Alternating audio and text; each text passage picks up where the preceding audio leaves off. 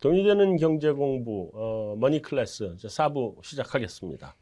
자, 마지막 이제 4부에는 우리 시진핑의 권력이 어, 견고하고 탄탄하게 뭐 잡혀져 있는가 하는 부분, 또 이것이 이제 내년에 어, 3연임 하게 되는 여기에 별 지장이 없는지 이런 부분. 다음에 음, 그것도 여러 가지 지금 그 중국의 정책 스탠스가 바뀌면서 부동산 투기 억제도 있고, 다음에 뭐 교육, 사교육 기업 규제도 있고, 빅테크 기업 규제도 있고, 뭐 이런 것들이 쭉 있는데, 어, 또 헝다 문제도 있고, 이런 것들이 있는데, 이런 것들의 배후에 당초 정책 취지도 있지만, 이런 것들의 배후에 있는 그런 그 중국 내 파벌 간의 권력 암투, 뭐 이런 것들에 관해서도 전반적으로 한번 짚어보면 이것이 어디까지 갈 건지에 대해서 우리가 판단하는 데 도움이 될 것 같습니다. 그래서 음, 그 부분까지 한번 짚어서 전반적으로 내용을 한번 따져보도록 하겠습니다. 자, 제일 먼저 시진핑 주석이 이제 내년 되면 그 5년 임기 두 번을 다 마치잖아요. 그러면 원래 이제 그 이전까지는 정상적이면 이제 5년 임기 두 번 마치면 물러나는 거니까 그러면 지난 한 10년 동안에 음, 일을 어떤 거는 잘했고 어떤 건 잘 못했고 이런 거 한번 평가해 볼 수 있는 충분한 긴 기간이 됐는데 잘한 점은 뭐 어떤 거가 있고 아쉬운 점은 어떤 게 있는지 한번 쭉 한번 정리를 한번 해주시죠. 네, 아무래도 잘한 점은 뭐 경제 성장률을 그 무난하게 어, 7% 전후로 좀 그 안정을 시켰고 또 네. 일자리를 창조시켰고 어, 사회적 문제가 그렇게 크게 없었다는 점 네. 그리고 중국 정부 입장에서 봤을 경우에는 아, 1대1로 사업을 통해서 아무래도 국제적인 위상도 제고시켰다는 점에서는 음. 어, 중국 안에서는 높은 평가를 하는 거로 보여집니다. 네. 아, 특히 이제 문제가 될 수 있는 아쉬운 점은 뭐 중국 시진핑 국가 주석 같은 경우에는 아, 미국에게는 아무래도 아, 미소 외교를 보였지만 아, 다른 나라에 대해서는 심해 외교죠. 그러니까 늑대 외교는 전랑 외교를 하면서 아무래도 아, 많은 기업, 아, 많은 나라들과 지금 충돌이 있었다는 점이고요. 아, 특히 중국 같은 경우에는 그동안에 아, 9년간 대규모 사정을 통해서 아, 200만 명 이상의 아, 사람들이 뭐 투옥이 되거나 아니면 아, 자리에서 쫓겨나는 이런 현상들이 일어났는데요. 이런 권력 투쟁 문제가 아, 중국 안에서는 커다란 아, 사회 문제화 되고 있고요. 이게 중국이라는 나라는 외부 충격에는 매우 강한 나라입니다. 일당 독재다 보니까 아무래도 아, 바로 즉각적인 반응이 있을 수가 있는데 아무래도 내부적인 내용에는 매우 취약한 구조를 갖고 있는데요. 네. 한 사람의 그 장관이라든지 그리고 한 개 파벌이 제거가 되면은 그와 관련된 국유기업뿐만 아니라 산업 전반에 미치는 영향이 엄청나게 크기 때문에 그렇습니다. 네. 뭐 중국은 현재 아, 권력과 관련해서는 제 상기 임기와 관련해서 어, 상하이방을 비롯해서 어, 다른 그 파벌들이 어, 여기에 협조를 하지 않고 있기 때문에 아, 앞으로 권력 투쟁이 좀더 어, 본격화될 가능성이 크고요. 이렇게 되면 이게 금융 그리고 다른 산업으로 넘겨지면서 어, 중국 전체가 혼란에 빠질 가능성이 큰데 이 때문에 시 주석 같은 경우에는 어, 내년 그 가을철에 있는 어, 당대회 이전이죠. 당대회라는 것은 중국 기업으로 이야기해 가지고는 주주총회인데요. 여기에서 그 주주총회를 통해서 어, CEO들을 임명하고 이사들을 임명하는 그런 건데 네. 이거를 좀 앞당겨서 올 11월 육중전에서는 일단 다 처리시키겠다는 게 시진핑의 생각인가 음. 봅니다. 네. 이 때문에 어느 때보다도 아주 강도 높은 어, 사정 작업이라든지 음. 그리고 헝따를 비롯해서 많은 기업들에서 압박을 하고 있는데요. 현재 자금난에 시달리고 있는 헝따 그룹 같은 경우 어, 이렇게 단기간에 성장했다는 것은 뒤에 든든한 어, 상무위원회 백이 아니고서 이렇게 성장을 못했다는 겁니다. 네, 네. 특히 환영리엔 같은 경우에는 어, 상하이방의 2인자죠. 어, 정치홍의 친동생이 정칭화이의 그 딸이거든요. 그러니까 아. 정빠오빠오라 그래가지고 어, 이 사람 같은 경우에도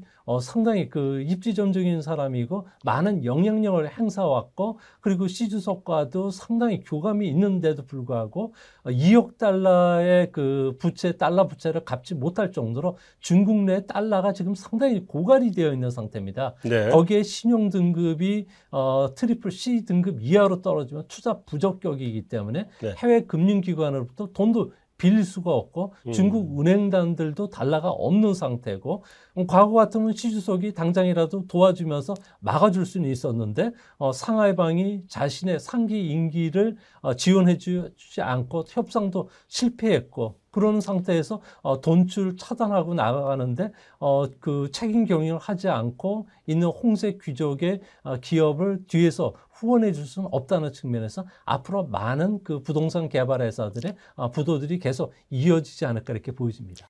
아, 그러니까 그 지금 홍따 문제나 환영연 문제가 그 뒤에서는 결국 이 광동성 쪽이나 상해 이쪽에서 그 시주석의 3연임에 대해서 그렇게 우호적으로 나오지 않고 그 협상이 실패를 했기 때문에 지금 때리는 거다라는 게 지금 그러니까 거의 맞는 사실인가 보죠? 네, 그렇습니다. 뭐 음, 그렇지 않고서는 이해가 안 가는 부분이 너무 많은데요. 네. 아무래도 그 전방위적인 그 사정 작업이 가장 먼저 일어났던 게 아, 정법 개통에서 일어났습니다. 정법 개통이라는 것은 아, 상하이방들이 주로 많이 또아리를 투고서 있었던 부분인데요. 아, 이 중에서도 가장 그 유명한 사법부장이면서 6.15 판공실이죠. 중국에서 정치적인 탄압을 하는 주요 부서가 되는데 여기 책임자인 푸정화가 갑자기 10월달 들어서 제거가 됐고요. 또 정환 그전 공안부 부부장 숭리쥔 같은 경우에도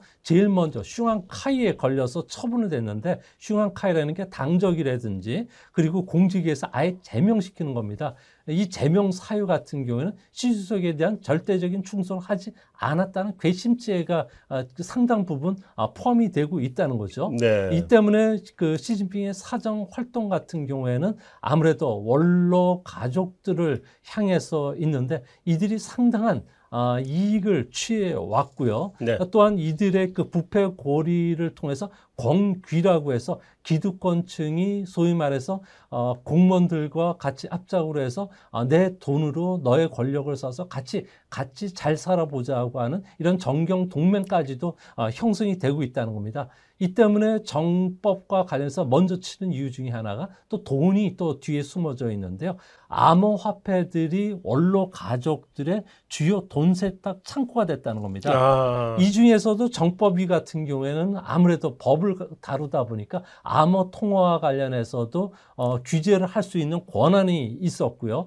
돈 세탁도 상당히 쉽다는 겁니다. 네. 이 때문에 가장 중국에서 암호화폐와 관련해서 거래를 많이 하는 곳이 아, 군부 전법위 소속이기 때문에 뭐 슝리리라든지 왕리커라든지 대표적인 인물들이 여기에 걸려서 사정 당국에 걸렸던 것으로 보여지고요. 음, 특히 암호화폐를 금지시킨 것 도 그런 뒷배경이 있었다. 네, 중국에서는 음. 아무래도 디지털 유엔화라든지 네. 전력 그 사용량이 많아서 했다고 하지만 이는 그 외부적으로 나타난 이야기고요. 네. 아무래도 이 돈들이 시진핑의 정적들에 흘러가는 돈줄을 차단하는 게 오히려 어, 정확한 해석입니다. 음. 뭐 중국 같은 경우는 개혁 개방 이후에 보면은 아, 방대한 이권 개입 집단들이 막 형성이 됐고 이 때문에 고위층들이 국유 기업들을 장악하면서 민간 기업의 대주주까지 됐다는 겁니다. 뭐 헝따 그룹의 실질적인 대주이 어그 가 갖고 있는 게 80%라고 하지만 이를 그대로 믿는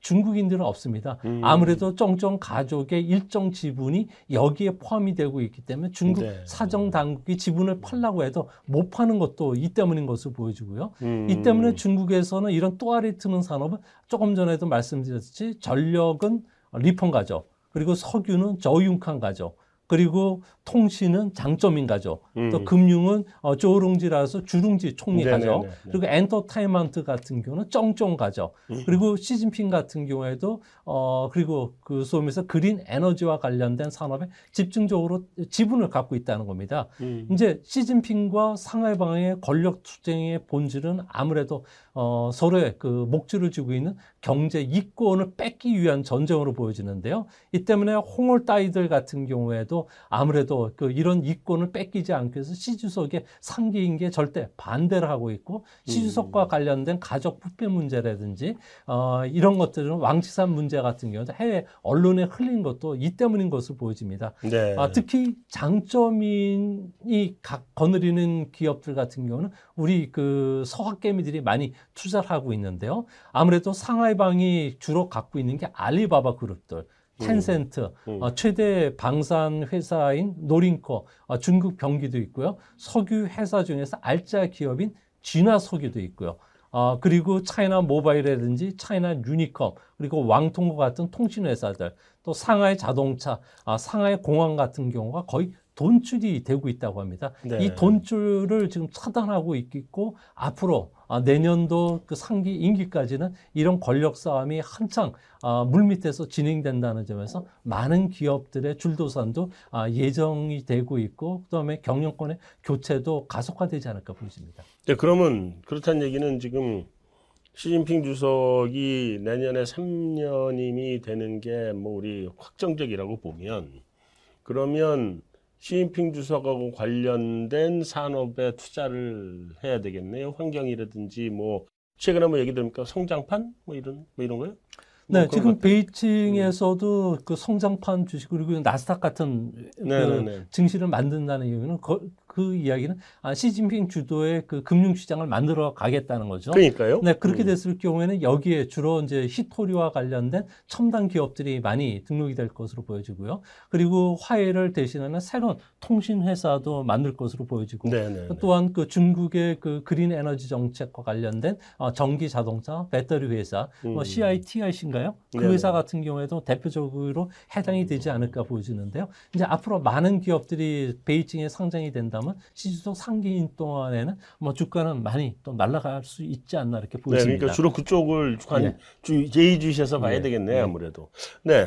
자, 사실은 내년 시주석의 3기 시작에 맞춰서 지금 음, 말씀하셨던 것처럼 중국 내에 뭐 여러 가지 개혁을 엄청나게 진행하면서 정치, 경제, 사회, 문화 전체가 다 지금 흔들리고 있는 상황인데 음, 그런 상황에서 지금 중국의 대외 외교가 아까 말씀하신 것처럼 미국한테는 미소 외교를 하지만 미국 이외 다른 나라들한테 지금 늑대 외교를 하고 있다 그러신 거잖아요. 그, 그리고 그 피해를 본 게 우리도 그 피해를 봤고, 그다음에 호주는 거꾸로 저기 늑대 외교를 했는데 거꾸로 중국이 당하고 있는 상태고 이런 건데 우리 한한령도 그런 면에서는 그렇게 쉽게 안 풀어줄 거라고 보여지면 아무래도 이게 3기를 시작하면 조금 다소 유화적인 모습으로 나오게 될까요? 아니면 3기를 시작해도 이런 늑대 의견은 계속 간다고 봐야 될까요? 아무래도 중국 같은 경우는 위대한 그 중화민국의 부흥 그리고 진구이즘이라서 네. 어, 상당히 그 국수적인 애국주의를 기반으로 해서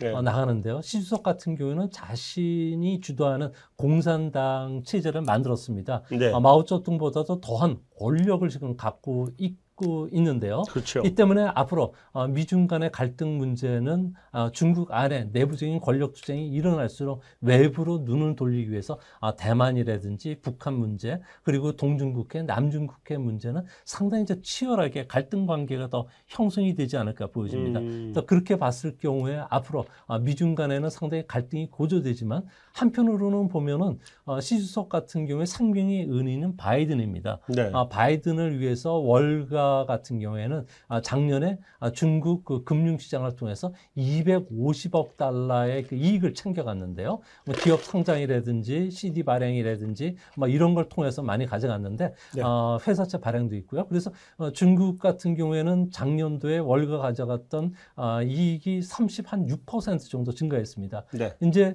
이런 세익 으로 증가한다면 2025년 전후에는 월가가 중국에서 천억 달러를 벌어가기 때문에 실질적인 적인 그 군사적 충돌이라든지 양국 간의 갈등 관계가 고조되지는 않을 것으로 보여지고요. 또 그런 측면에서 보면은 현재 미중 간의 무역 협상도 진행이 되고 있습니다. 어, 조금 전에도 말씀드렸듯이 11월 어, 달에 육중전회를 앞두고서 당 원로들 같은 경우에는 아, 미중 간의 갈등 문제가 진짜 첨예화되는 것을 막기 위해서 협상에 나서라고 압박을 하고 있기 때문에 네. 아, 무역 협상도 진행이 되는데 이제 무역 협상과 관련해서는 어, 중국이 그 그동안에 어, 그 트럼프하고 약속했던 2년간에 걸쳐서 2천억 아, 달러 정도에 달하는 그 미국산 어, 제품을 수입하는 문제, 아, 그리고 그 중, 어, 미, 중국이 미국산 농산물 300, 어, 435억 달러를 수입하는 것과 관련해서는 어, 피터슨 국제연구소가 보면은 수입 계약 아, 이행률이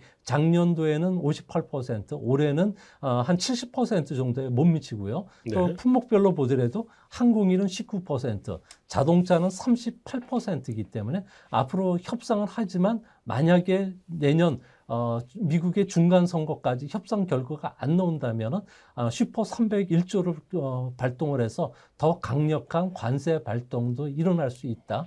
그렇게 되면 중국 같은 경우에는 협상에 취약하기 때문에 중국도 맞대응할 것으로 보여지는데요. 뭐 당장 CPTPP에 가입을 해서 미국 주도의 그 국제 어, 통상 질서와 관련해서 자신의 힘으로 어, 이런 것을 어, 미국 주도의 그 통상 질서를 깨겠다는 거고요. 네. 또한 디지털 위엔화를 본격적으로 발행을 해서 2023년 이후부터는 어, 국제 기축 통화로 갈 수 있게끔 어, 나가겠다. 그래서 어, 중 어, 달러 어, 본인 체제를 근본적으로 허, 허물 수 있다. 그리고 미국과 그동안의 우호 관계로 보였던 기후 변화라든지 그리고 탈탄소화 정책에도 연계하지 않을 생각이 있기 때문에 뭐 미중 관계는 한편으로는 어, 물밑에서는 좋아도 외부적으로는 상당히 갈등 관계 또 우리나라와 관련해서 공급망과 관련된 문제 어, 또한 어, 사드 이후의 그 한미 관계가 그 어느 정도 또 복원이 된다면 제2의 사드 사태도 일어날 수 있다는 점에서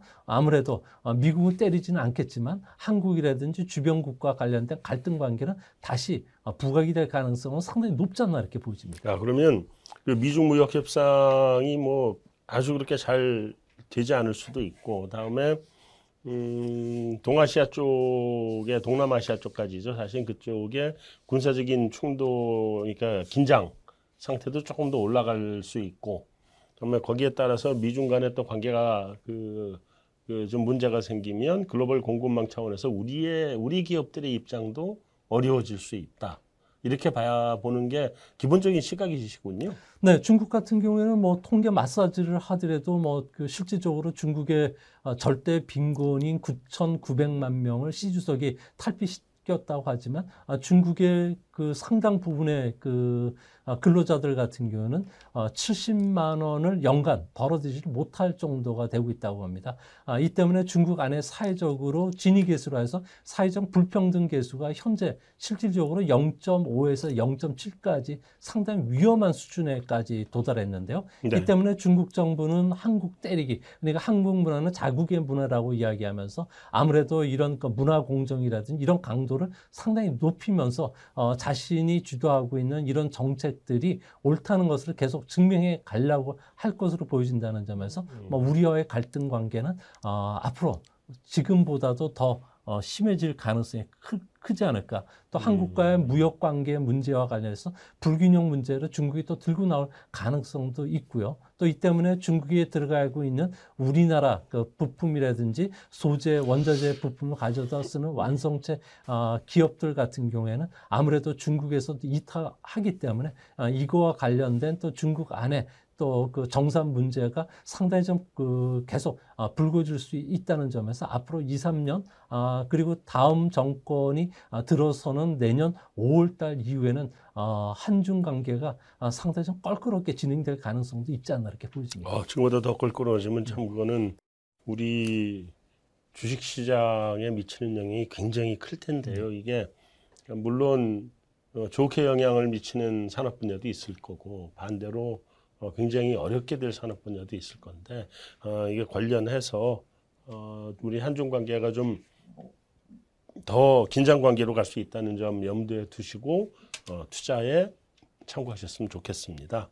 자 마지막으로 어떻게 보면 가장 중요한 건데 음, 뭐 시주석이 보니까 요즘 뭐 홍위병까지 동원하는 분위기더라고요. 옛날에 그, 그 옛날에 그 모태동 주석의 문화대혁명 같은 그런 분위기를 좀막 가고 있던데 그 어쨌든 시주석의 내년 3연임 이거의 가능성은 거의 절대적이라고 지금 봐야 되겠죠?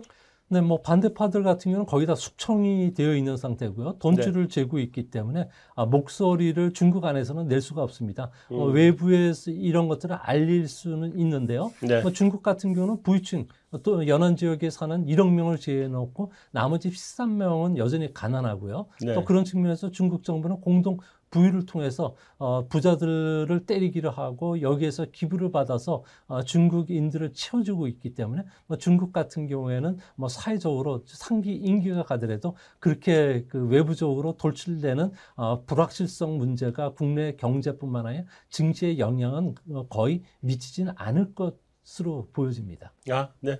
잘 알겠습니다. 오늘 저희가 준비한 소식은 여기까지입니다. 어, 다음 주에 다시 찾아뵙도록 하겠습니다. 감사합니다.